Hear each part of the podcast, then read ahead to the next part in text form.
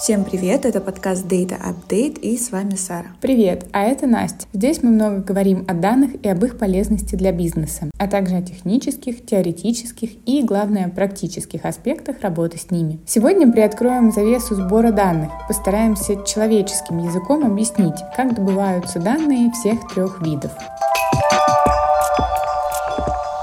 Несмотря на усиление тенденции на приватность персональных данных, возможности их сбора все же есть. Иначе бы рынок рекламы давно уже рухнул, либо бы стал каким-то бессмысленным. Существует несколько регламентов, как для России, так и для Евросоюза. GDPR — это General Data Protection Regulation, защищает персональные данные пользователей именно Евросоюза, собственно, и действует на компании, которые работают с гражданами этих территорий. Если говорить о территории РФ, то тут действует федеральный закон о персональных данных, который как раз о запрете об использовании данных без согласия. Несмотря на существующие законы, данные собирать можно и нужно. Рассмотрим варианты для каждого вида данных. First Party Data можно собирать через такие источники, как формы на сайте, где пользователи сами оставляют свои данные. Это имена, почта, телефоны и так далее. Через подписки на рассылки, личные кабинеты на вашем сайте и так далее. Как собирается Second Party Data, к сожалению, мы вам не расскажем, так как это зависит от метода, способа, источников сбора именно той компании, которая предоставляет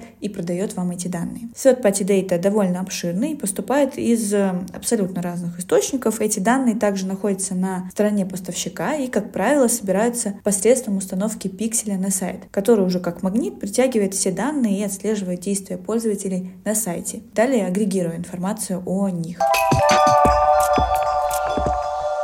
Подбираемся к браузерам. Как мы уже говорили, в Google Chrome, а это 65% пользователей Рунета, куки еще работают. Но компания планирует совсем отказаться от сторонних кук в течение следующих нескольких лет, чтобы усилить прочность конфиденциальности пользователей. Конечно, это проблема для понимания пути клиента к целевому действию. Проследить сквозную аналитику станет очень сложно. Об этом мы рассказывали в нашем блоге на VC.ru. Apple ограничивает для Safari сторонние куки. Браузер блокирует сбор данных с сторонними сервисами. Если вы пользователь iOS, то заметили запросы на подтверждение согласия на сбор данных. От этого страдает точность и объемы сбора данных. Apple предлагает как альтернативу обезличенный пул данных, но для потребностей маркетинга она не совсем подходящая. Но давайте все же не будем терять надежды и посмотрим, как же все-таки мы можем заполучить данные о пользователях. Первый вариант — это сервисы по сбору статистики. Если вы владелец сайта, то наверняка пользуетесь такими платформами, как Google Analytics, Яндекс Метрика. И при правильной настройке целей и метрик вы сможете отследить источник входа пользователей, то есть его путь и целевые действия на вашем сайте. Тем самым понять поведение пользователя на сайте и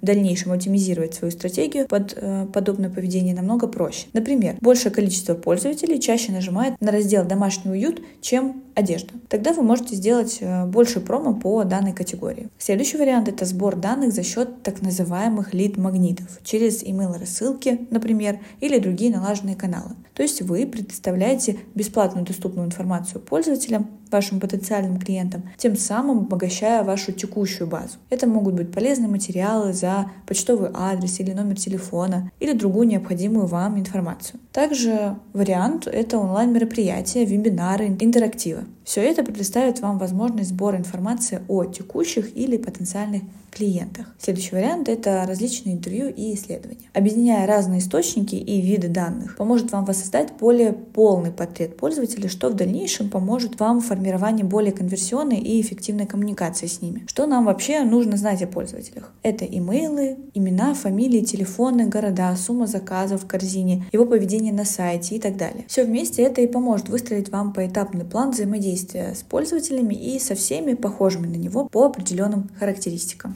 Приведу несколько правил, которых мы рекомендуем придерживаться при работе с данными. Однозначно стоит продолжать сбор данных из собственных источников, но для большей картины, эффективности и масштабности укреплять и растить собственную базу. Расширяю ее за счет second party data, а затем дополняя third party data. Для обогащения и структуризации данных не останавливать себя от использования специализированных на этом платформ, которые облегчат и улучшат процесс работы с данными. Здесь речь о CDP и DMP системах. Обязательно уведомлять ваших пользователей о намерениях собирать данные. Тут о полисе. Тайно собранные данные точно не ваша цель и не наша. Ну и, конечно же, постоянно обновлять информацию об изменениях в законодательстве, а также о правилах на рынке данных, чтобы вся работа с данными не пошла на смарку. На этом я закончу.